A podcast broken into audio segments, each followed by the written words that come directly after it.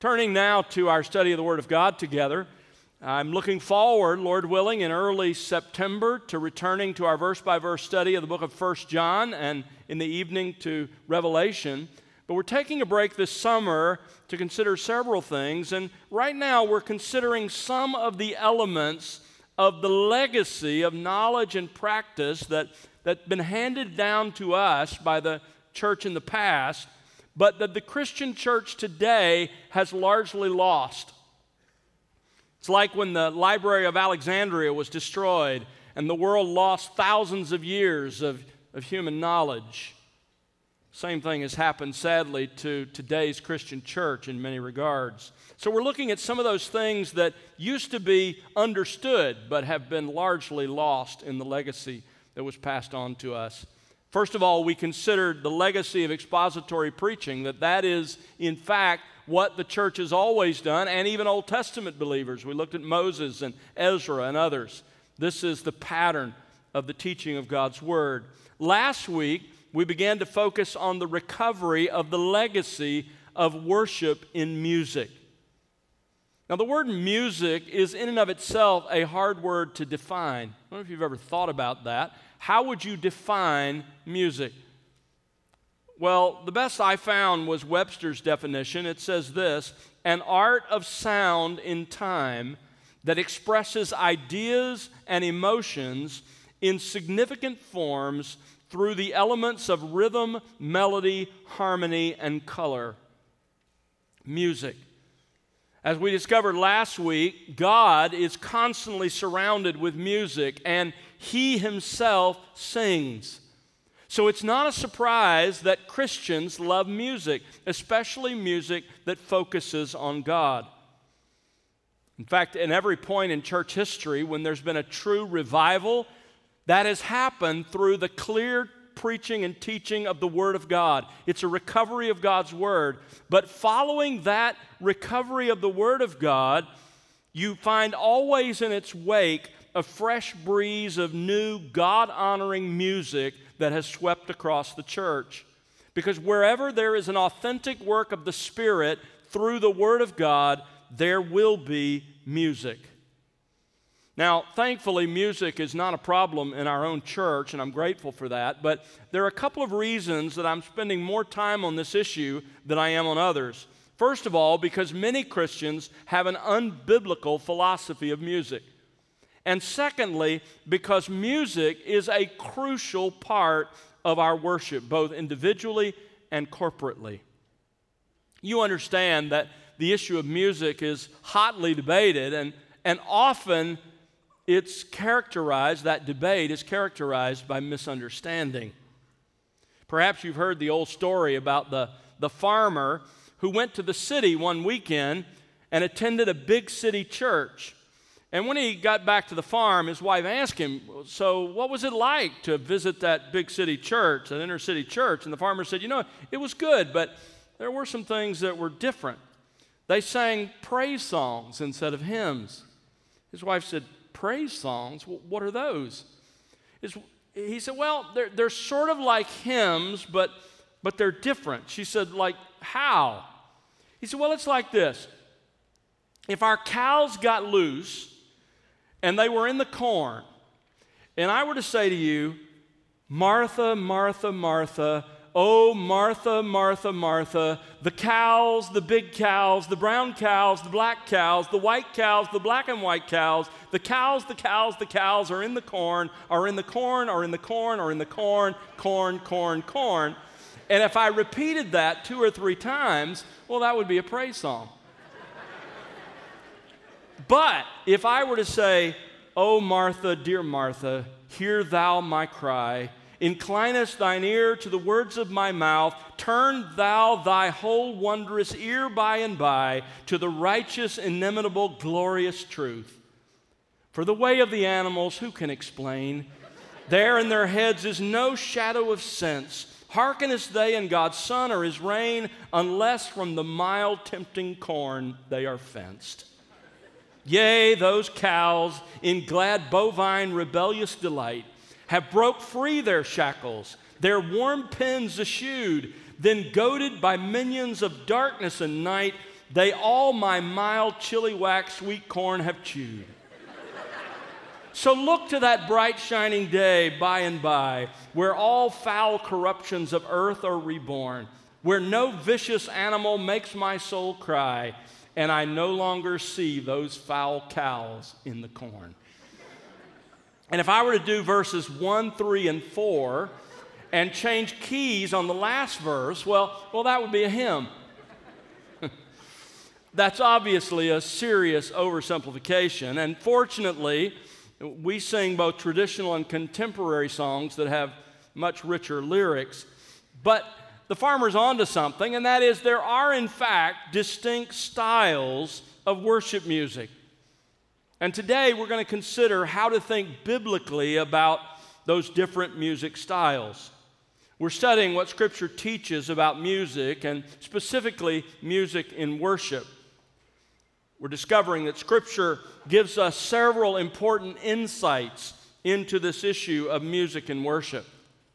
Now, last time, just to remind you where we were last week, last time we began with a biblical critique of music and worship. We looked generally and said, when you examine what Scripture teaches about music and worship, there are some problems with contemporary worship. And I, I gave you a list that we're now working our way through and seeing the Scripture address those issues. Secondly, we looked at a biblical history of music. Music predated the creation. The angels sang at the creation. Music I believe, may very well be as old as God Himself. It may be an eternal expression of the mind of God, but certainly it was created, if it was created, before everything else. It was created because the angels sang at the creation. And it spans all of human history, both Old Testament worshipers, New Testament worshipers, and as we saw in Revelation, there will be music in eternity accompanied by instruments. Music is an eternal expression of worship and praise to God. Now, thirdly, last time we looked at the biblical priority of music and worship, and I gave you four primary arguments. First of all, God commands every believer to worship in music individually. Secondly, a love for God centered music is the fruit of being filled by the Spirit of God. We saw that in Ephesians 5. Thirdly, Christ commands the church to worship in music in its corporate worship. And then finally, last time we considered the fact that our Lord Himself sings, and we will sing with Him in eternity. Today, I want us to move on from those three insights to a fourth insight. Let's begin with this one the biblical purposes of music in worship the biblical purposes of music and worship. There are three of them. Let's start with the personal purpose. The personal purpose. Turn with me to Psalm 119. There's a fascinating passage at the end of the remarkable, this remarkable longest chapter in the Bible, a chapter related to the beauty of the Word of God. Psalm 119, verse 171. Let my lips utter praise, for you teach me your statutes. Now, watch verse 172. Here is the response to the fact that we need to praise God because as we study the Word of God, the Spirit of God teaches us its meaning. Here's how we respond, verse 172 Let my tongue sing of your Word, for all your commandments are righteous. Verse 172 isn't just making the point we should sing about the scripture, but the second half of verse 172 is making it clear we are to sing the content of his word. For because all your commandments are righteous, we're rehearsing the word of God and the truths that are in the word of God. Why? Because we're rehearsing what we've learned. That's the point. You study the Word of God, the Spirit of God teaches you the Word, and you turn that knowledge, you turn that truth into music. Why? Because it reminds us. It reminds us of the truth. When we marry biblical lyrics to music, it helps us remember the truth of God's word. This is very clear in 1 Chronicles chapter 16 verse 4.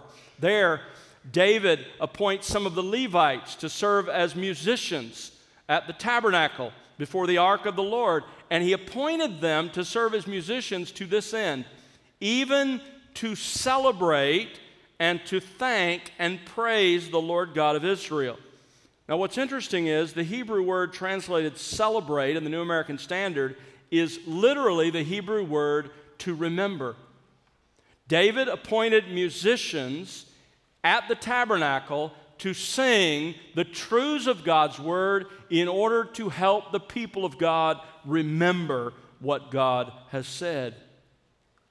Poetry put to music has always had that power. I mean, think about it. When, when you hear a few notes of a song, a song that you heard so many years ago and that you thought you'd forgotten, what happens? You hear those few notes and the lyrics pop back into your mind. Why? Because music is an amazing vehicle to remember, to remember. And music and worship enables us to remember the truth. John Frame, in his book on worship, writes this Poetic musical forms impart vis- vividness and memorability to God's words. That vividness and memorability, in turn, drive the word into our hearts so that it becomes precious to us and motivates us to praise and obedience. Do you hear what he's saying? He's saying, when you, when you marry the truth of God's word with poetry and music, it becomes memorable to you, and that the memory of that truth drives the truth into your heart, and that makes the truth become more precious to you, and it motivates you both to praise God and to obey the truth that's in the song you're singing. It reminds us of the truth of God. Old Testament believers committed many of the Psalms to memory so that they could worship corporately, they could sing together. We see that primarily in what are called the Songs of Ascent, Psalms 120 to 134. Songs of Ascent simply meant these are the songs that the, the children of Israel sang as they ascended from their, their towns to Jerusalem, to the temple for those three appointed annual feasts. They sang them together as they traveled because they memorized them, they knew them, they had the truth committed to memory because of the power of poetry and music combined. The truth about God, His ways, His words, those truths are so much more easily remembered when married with music. We sing Christian music because it helps us personally remember and rehearse the great truths that we have come to know. A second purpose for music and worship is a horizontal purpose. A horizontal purpose. Turn with me to Ephesians chapter 5, and you can keep your finger in Ephesians 5 because we're going to be back and forth here a lot. There's so much in this text.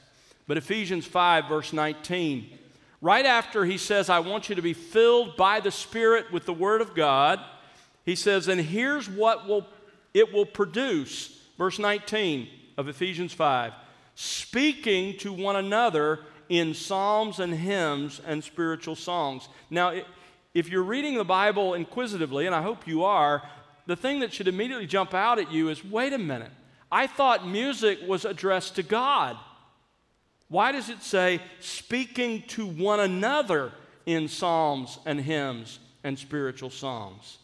Well, Paul answers that question in the parallel passage, a, a, book written at the same time. Turn to Colossians chapter 3. Colossians chapter 3, verse 16. Let the word of Christ richly dwell within you. And by the way, that is a parallel expression to be filled with the Spirit in Ephesians 5. They mean the same thing. To be, to be filled by the Spirit with the Word is the same thing as letting the Word of Christ richly dwell within you. And look at the fruit of it, verse 16. With all wisdom, here's what it means to speak to one another teaching and admonishing one another with psalms and hymns and spiritual songs. We speak to one another in our music to teach and admonish. Now, teaching means to instruct or to impart a knowledge of the truth. Admonishing means to warn, to exhort, to persuade to do the truth, to believe and do the truth. So, teaching is imparting the truth, admonishing is persuading to believe or practice the truth. Think about this. One of the chief purposes of music in the church is to teach one another spiritual truth. It's a tool for mutual edification. When you sing here in the church as we gather, when you sing wherever there are other believers, sing to one another. Don't be afraid to make eye contact with one another. You know, we live in an emotional driven day where it's all about me and God. And it's, you know, I'm keeping my eyes to myself. And if I look anywhere, I'm looking up. And no, don't be afraid to look around and make eye contact and affirm together and say, I believe that truth. Do you? We sing to one another. When we sing, we're to speak to one another. And, and that really takes place in three ways, we could say. We sing to teach others biblical truths they don't know. You realize every time we sing, there are people around us who don't know those truths that we're singing? There are people here this morning who don't know the importance of the church about which we sang. They really live in an individualistic world and they think it's all about them and God. They don't understand that the church matters to God. As we sang those songs, we were teaching one another, in some cases, truths that people really don't know. Also, we sing to remind and to rehearse truths that they do know for their edification and encouragement. We sing to one another in some cases because, yes, they know those truths, but they need to be reminded of them. They need to be encouraged by them. They need to be fed by that truth. Maybe they've had a, a challenging week with trials and difficulties, and we're talking about God sustaining us through trials. They know that, but they need to be encouraged in that. So we sing not only to teach the truth to people who don't know it, we sing to remind and rehearse truths to people who do. And then we sing to exhort or persuade others to believe and practice those truths. In other words, when we sing, we're not only saying that's right, but there's a whole lot in the songs we sing about things we ought to do, and we're saying, you need to do that. I need to do that. Let's do this together. I'm often reminded of that. I'll give you an example. We sing a song that says, Use my ransom life in any way you choose. Every time I sing that phrase, I'm thinking about myself and going, Lord, use my ransom life any way you choose. And I'm looking around thinking about you and saying, Lord, help every person in this church to have that kind of heart of devotion to Jesus Christ. To say, use my ransom life in any way you choose. So understand then, music is primarily communication it is not entertainment. It primarily serves a mental purpose, not an emotional one. Practically, that means that we should choose and sing songs not primarily because we like the sound or the style of the music, but because of the lyrics. Brothers and sisters, don't choose music simply because of the way it makes you feel, but because of the way it makes you think. Our worship in music let me put it bluntly, listen carefully. Our worship and music will only go as high as our understanding of God's word goes deep.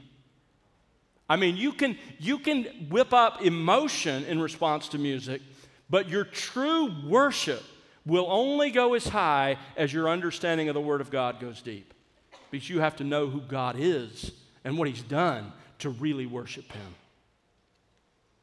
That means, obviously, our lyrics should be biblical it goes without saying they shouldn't be contrary to biblical truth, but it, they also should be permeated with biblical truth. That's why we talk about singing the Bible. That's Psalm 119, verse 54. Your statutes are my songs. Now, listen carefully. There is another critical implication of the fact that Christian music is to edify and teach others. We speak to one another. There's one more crucial implication, and I don't want you to miss this. When it comes to the music that we sing corporately, your first thought should not be about you, the style you like, the songs you prefer. In corporate worship, your concern should be about others. In 1 Corinthians 14, verse 26, it talks about when the church assembles, there's music involved, and it says, Let all be done for edification. Let even our music be done for the edification of others. Now, what does that mean practically? Let me just be blunt. If you personally prefer con- uh, traditional music, if you love the hymns and you're not so keen on other styles, don't sit and sulk when we sing contemporary music. Don't complain in your heart. Instead, sing out so those who do respond to contemporary music will be taught and admonished by those lyrics. If, on the other hand, you prefer contemporary music, don't check out and inwardly complain when we're singing older hymns. No, be all in and pray for those who love traditional music that they will learn from the truth of the lyrics that we're singing together and be persuaded to obey them. Music in the corporate worship is not primarily about you, it's about God and it's about others, speaking to one another in psalms and hymns and spiritual songs. We're to teach others the truth and we're to admonish them to believe and practice it. There's a third purpose of music and worship, not only a personal purpose, remembering God's word, and a horizontal purpose, speaking to one another these truths, but there's also obviously a vertical purpose. Look again at Ephesians 5, verse 19. Singing and making melody with your heart, notice this, to the Lord. Music is others directed for their edification, it's also God directed for genuine worship. Music expresses our hearts to God. When we sing in worship, our mind should not only be focused on others, but should also deliberately focus on God. Think about it this way. You know, we talk about what worship is.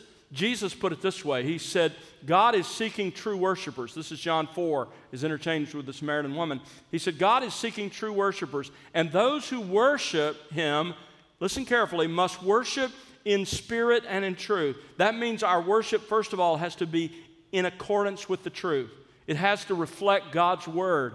But to worship in spirit means not in the Holy Spirit, that's small s, it means to be all in, to worship with your whole being, to be engaged in what you're doing. Now, how do you do that? How do you worship in spirit in the elements of our service? Let me give you a couple of examples. What do you do if I'm praying? I'm leading us in prayer like I did a few minutes ago after we read the scripture. What should you be doing? What you should not be doing is letting your mind wander to something you did this week or what you're having for lunch or some problem you're trying to work out or, you know, why is Tom praying so long? That's what shouldn't be happening. What should be happening is you should be engaging your heart to pray with me. You affirm what I'm praying. You let that spur your own thoughts and you express it in your own words. Maybe you get distracted a moment with your own prayer to God because of something I prayed, and then you come back and you join me again. We're all swept along together in prayer. That's what it means to worship in spirit. It means you're all in. Same thing with singing. When we're singing, you're not standing there with your mouth moving, but your mind unengaged. You are in with your mind, you are thinking, God is the audience. I am singing to God as well as to the people around me. I'm teaching one another, I'm doing that, but I'm also now going back and forth. I'm thinking about directing this song to God who's worthy of my praise. That's what Jesus meant. In music, we express our praise to God. Psalm 66 4 all the earth will worship you and will sing praises to you. They will sing praises to your name. In music, we express our thanksgiving to God. Colossians 3:16, singing with thankfulness in our hearts to God. Psalm 33 2, give thanks to the Lord with the lyre, sing praises to him with a harp of ten strings. In music, we even express our repentance to God. Psalm 51 is a song, a song of repentance. We sing our repentance to God. In music, we express our petitions to God. Psalm 5 begins, eh, you know, it's for the choir director to be sung publicly. And then the first three verses of Psalm 5 are prayer requests, petitions. We sing requests to God.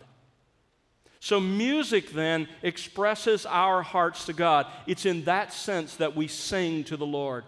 But all of that is ultimately toward one great end, and that is to glorify God. Because the chief purpose for which God gave us music was to bring him glory. Romans 11:36 For from him God is the source of all things, and through him God is the one who sustains all things, and to him God is the end, the goal, the purpose of all things. And then it says to him be the glory forever Amen. Ultimately, everything God has given us, including music, exists for one great eternal purpose to bring Him glory. That's ultimately why there is music. It's not just for our selfish use, it's a tool to help us glorify God. Notice Ephesians 5:19 again. He says, speaking to one another in psalms and hymns and spiritual songs, singing and making melody with your heart. Notice this to the Lord. Now what's interesting about that is in Colossians 3:16 he says sing to God, meaning the Father, but here he says to the Lord. Every other occurrence of the word Lord, kurios in the Greek, in this letter refers to Jesus Christ. So, Paul is demanding that our songs not only be sung to the Father, but also to Christ the Son. And of course, that doesn't surprise us. I mean, hymns in the book of Revelation are addressed to both the Father and the Son. This is, in fact, the distinction of all truly Christian singing. It's one of the things that bothers me about music. Seth and I have talked about this often. A lot of the music that's written today plays to the lowest common denominator. It, it's written so that the widest possible audience can sing it, regardless of their theology. So a lot of the songs are about God as creator. That's great, they should be. But a lot of the songs don't get specific. I'm not talking about the songs we sing, I'm talking about the larger Christian church. Don't get very specific on Jesus and the gospel. Why? Because they want the widest possible audience to embrace it. It's, it's a tragedy. Listen, somebody shouldn't be able to come into the service who doesn't believe in Jesus Christ and the biblical gospel and be comfortable with the music we sing. Pliny the Younger, in a famous letter to the Emperor Trajan about 112 AD, described Christians like this. He said they are those who, quote, recited to one another in turns, he's talking about antiphonal singing, a hymn to Christ as God. This is what Christians do. Their music is Christ centered and cross centered as well as God centered. Let me just stop and say there's nothing wrong with listening to secular music. Music is a gift and it's for our enjoyment, as long as the lyrics, of course, are not contrary to the commands of Scripture. Uh, I'll tell you personally, there are very few kinds of music I don't like, I don't enjoy. But, but if your favorite music is more about your musical choices than about Christ, there's a problem. And the heart of the problem is deeper than your music taste. It means that your heart is not filled with the Word of God. It means you're not as spiritually mature as perhaps you think you are. Because the Spirit filled Christian, that's what Ephesians 5 18 and 19 are saying, the Spirit filled Christian loves God centered Christ centered, cross centered music. So, those are the biblical purposes of music. There is a personal purpose, remembering the Word of God and rehearsing it in my own heart for my own encouragement and strength and edification. There is a horizontal purpose, we speak to one another in our music, and there's a vertical purpose, we sing to the Lord. That brings us to a fifth insight we learned from Scripture about music, and it's this the biblical types of music and worship. The biblical types of music and worship. Let me first of all address the issue of music styles. Now, some Christians believe, and I grew up in a circle where there were people who believed and argued, that regardless of the lyrics, any worship music that even faintly sounds like secular contemporary music isn't appropriate, it isn't godly. Some would even say it's of the devil. Let me be as blunt as I can. Maybe you've been influenced by that mindset. You've listened to some, some people teach and, and you've gotten that idea in your own mind. Let me be as direct as I can. Scripture nowhere says or implies that God forbids the use of any music style in worship. In fact, the style of music that a church uses is an issue of conscience. It's not directly addressed in the scripture, so it's an issue of conscience. Whose conscience? The collective conscience of the elders of that church. They're the ones who'll give an account, they're the ones who decide the music style that will characterize a given church. But sadly, this issue of music style is especially divisive in the church today between those who embrace contemporary music and those who enjoy more traditional. Now, as you know, there have been three basic responses to this ongoing conflict. One response of some churches is to choose to use only one style of music. We're going to be all contemporary, we're going to be all traditional. For example, the harvest churches have said we're going to be all contemporary. We don't want any older stuff included. Other churches make different decisions. A second approach some have taken is to have two separate services a contemporary service and a traditional service. Now, I think that's well intentioned, but it's a bad idea because it doesn't produce unity, it produces further division, often generationally. It doesn't bring the church together, it separates the church doesn't produce mutual understanding and unity. So at Countryside, we've chosen the third solution, and that is we have intentionally included a mix of traditional and contemporary music. Now, let me hasten to say, we made that choice not because we just wanted to compromise and try to keep everybody happy. We made that choice, as I'll show you shortly, because it reflects the Old Testament and New Testament pattern. So I'll come back to that. But let's move on to music lyrics. Talked about music styles. There isn't a style that's dictated in Scripture, it's an issue of conscience. But what about music lyrics? Well, in Ephesians 5:19, Paul identifies three types or kinds of lyrics that are acceptable in the worship of God. Look at it again. Speaking to one another in psalms and hymns and spiritual songs. Now Paul uses those same three categories in Colossians 3:16, and those three expressions in Greek are the most common Greek words for the religious songs in the Septuagint, in the, the Greek translation of the Hebrew Old Testament that was done a couple of hundred years before Christ, was used by the apostles. In fact, these three expressions often appear in the Septuagint used interchangeably in the titles of the Psalms. So we shouldn't make any sharp distinction between them. However, there are nuances of difference in their meaning. Let's see if we can, we can understand those nuances. The first type of lyrics, we're told here, are psalms. The Greek word is psalmos. So our English word is not a translation, but a transliteration of the Greek word. The Greek word psalmos originally meant to pluck the string of a bow, or sometimes it referred to the sound of a stringed instrument.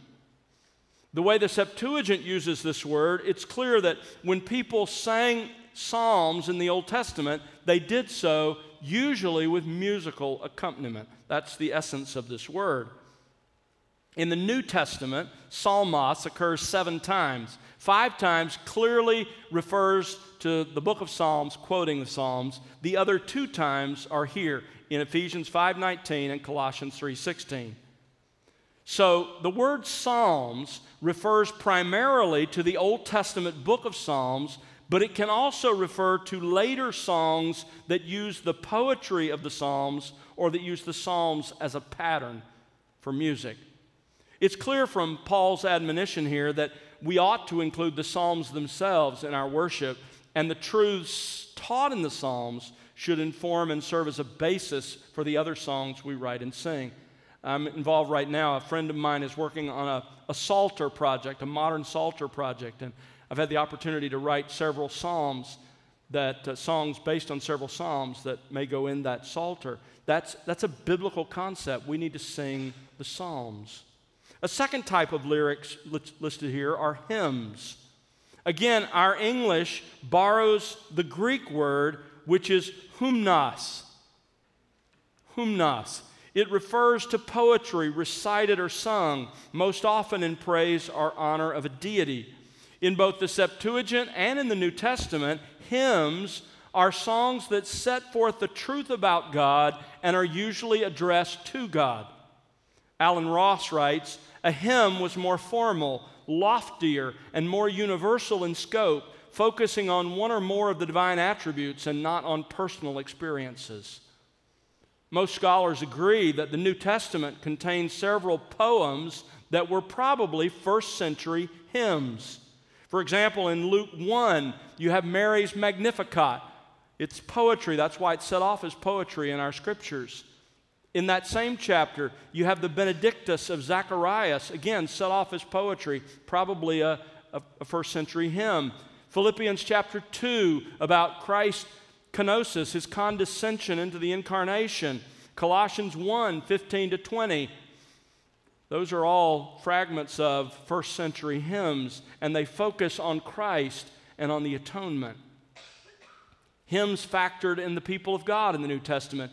Jesus and his disciples sang a hymn after the Last Supper, and there were hymns on other occasions they would have sung, usually every Sabbath as well, at the synagogue worship. In Acts 16, Paul and Silas were bound in the Philippian jail, and they were singing hymns to God. Literally, the Greek text says they were hymning to God, not humming, they were hymning to God. The word hymns implies that our music should be distinctly God centered, Christ centered, and cross centered. A third type of lyrics listed here is spiritual songs. The Greek word for songs is the word from which we get our English word ode. It's a poem intended to be sung.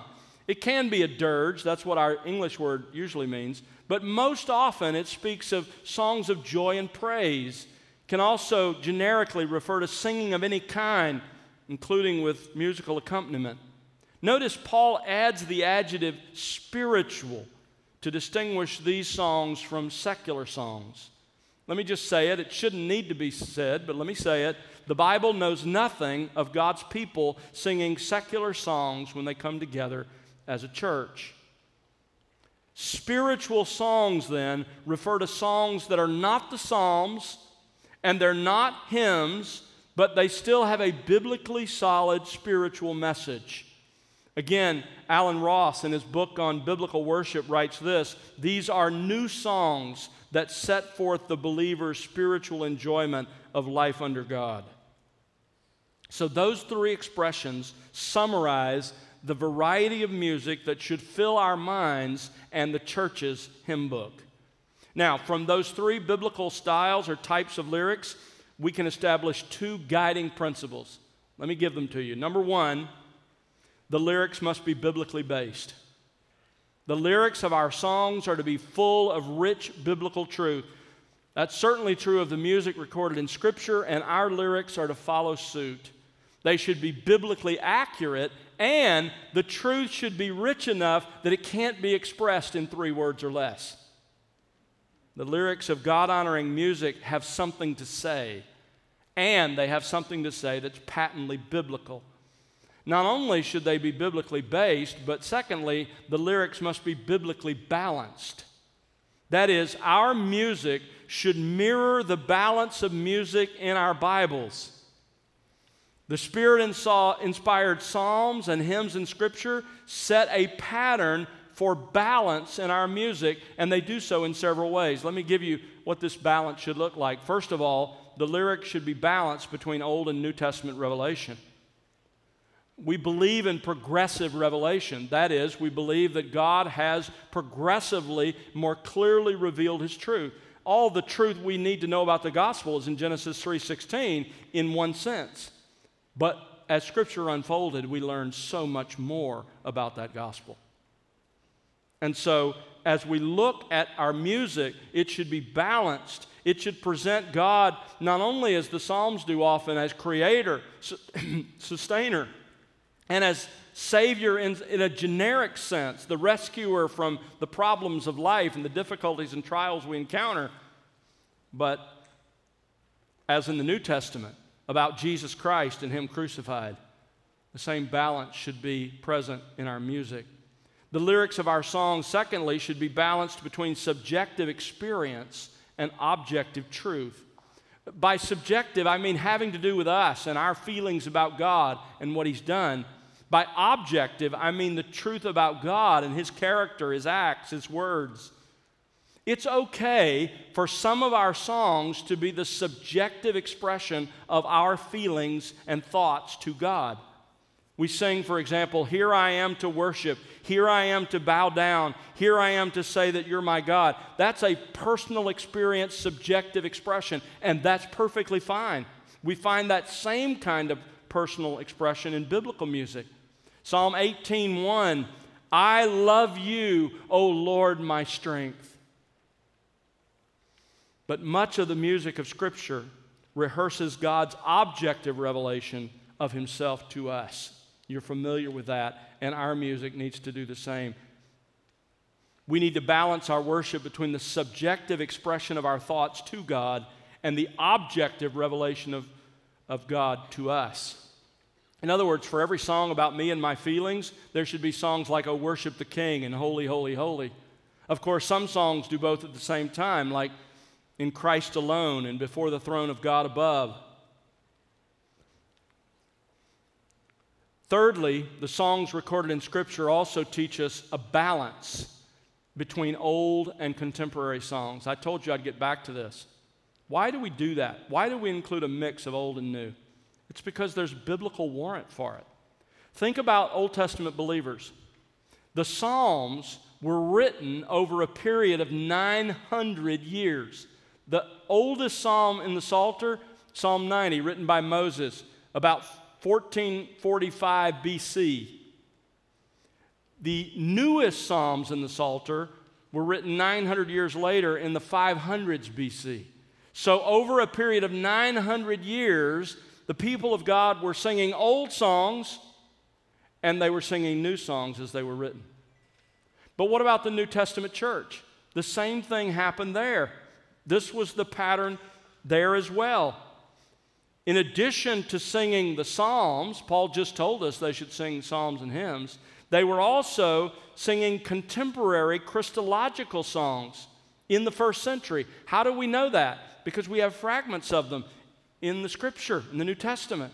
So don't miss this crucial point. Old Testament and New Testament believers sang old songs that were a part of their heritage, and they continued to add contemporary songs during every time period. That was the pattern of Old Testament believers, that was the pattern of the New Testament church, and that is the biblical pattern that we need to follow in music and worship. You need, Christian, to develop a taste for both. Our music must be biblically based, it must be biblically balanced. There can and should be great variety in our music. But when a person is filled by the Spirit with the Word, there's going to be a deep and abiding love for God centered, Christ centered, cross centered music. Now, if you have to admit that that love is not as strong as it should be, let me just give you a few practical suggestions for how to promote and develop that love for God centered music in your own soul. Let me just say these are not inspired. You won't find a chapter and verse for these. I hope they'll be helpful. They're just some ideas, some practical means to develop this appetite and taste. Number one, memorize the lyrics of the songs we sing as a church and other songs that are rich in biblical truth so that you can sing them. You need to memorize songs so that you can turn them into an expression of praise. Do it intentionally. As we're singing, try to look away and, and sing some from memory so that you're incorporating the, those words into your mind so that you can sing them. That's such a, such a rich thing to do. If you pull up beside me at a stoplight sometime, you'll look over and you might think, what's, what's wrong with Tom? What's he doing? I'm singing. I love to sing. And I, I sing out because that's, that's what God's worthy of. That's what He's worthy of our worship and praise. And memorizing music helps me do that. I don't always have to have my, my sound system on to sing. Why? Because I've memorized the songs, I know them. Last night I was, I was walking. This, this week I've been going through Psalm 104, the great psalm about God as creator. And as I was walking last night, I was looking out and seeing the creation of God. And I found my mind going to both the old and the new versions of all creatures of our God and King. Lift up your voice and with us sing. Hallelujah. Praise Yahweh as the Creator God. Memorize music so that you can sing. Number two, fill your life with psalms, hymns, and spiritual songs. Now, some of you are not as prone to love music. Let me just admonish you you're going to have to make room for music in your life. What that means is you're going to have to turn off the news. You don't need to know more about how bad the world is. Turn off talk radio, politics, sports talk, and fill your mind with good, biblically solid lyrics. Now, don't misunderstand me. I'm not saying you can't do any of those things. I'm just saying intentionally fill your life with the right kind of music. If you're one who loves music and your, your life is like a soundtrack, but your music choices are almost exclusively secular, understand this music is a gift for you to enjoy, but you are using one of God's best gifts contrary to his primary design. And that's music that's God centered, Christ centered, cross centered. Develop a taste for good Christian songs. By the way, to help us with that, Seth's putting together a playlist that we can just connect to all the songs we sing in, in our church. So you can, like me, you know, I, I he sings a new song, we learn a new song, and I got to go find it, and I got to load it onto my devices. Well, he's going to make that easy for us. From now on, we're going to have that playlist so that we can, we can rehearse those songs, we can learn them. Number three, try to develop a taste for good lyrics in musical styles outside your current preferences. Look, I, scientists tell us that music is like a language. You know, when you were growing up, you learned to speak English. Well, some of us learned to speak English. I grew up in South Alabama, so it was kind of English. Um, but you learned a language. You learned a language, and that becomes the language you easily know and speak, and it's more difficult to, to access other languages. Music, they've discovered, is like a language. Whatever music you grew up with, it's like you learned that language of music, and it's hard for you to understand other languages of music. You know, when you hear older people say, I don't even understand what they're singing, it's because they don't. It's because it's a different language than they grew up with. And by the way, those of you who are younger who are smirking right now, you're going to be the same way someday. You know, your kids are going to go, How can you not understand that? It's a language. So develop a taste for other languages in music if they're good quality lyrics. Number four, try singing together as a family. Get you a hymn, buy a hymn book. Don't steal one from the church here, please. I don't want you to afflict your conscience, but buy one or, or go online and, and download the lyrics onto your device. There are lots of places you can do that, but occasionally sing with your family. Number, number five, this is really important. Always sing along as you listen to Christian music. Don't get into the habit of being a spectator when it comes to praising God. Don't let somebody else do it for you. Engage your own heart and mind. Sing with Christian music. You need to be praising and singing to God. Number six, when you're enjoying music, if it's secular or Christian, thank God for this gift. I agree with Martin Luther. Next to the Word of God, music is God's greatest gift to us. Number seven, if you don't love worship music, study the passages we've examined together and we'll examine next week and the priority that God has given to this, and ask the Holy Spirit to grant you illumination that you can see how important music is to God and to God's people, and that He would cause you to grow in a love for music that exalts Him. Ask God the Holy Spirit to implant that desire in your heart as you, in, as you invest yourself in understanding what the Scriptures teach. We were made to worship in music. This is just practice. We will do it forever around the throne of God.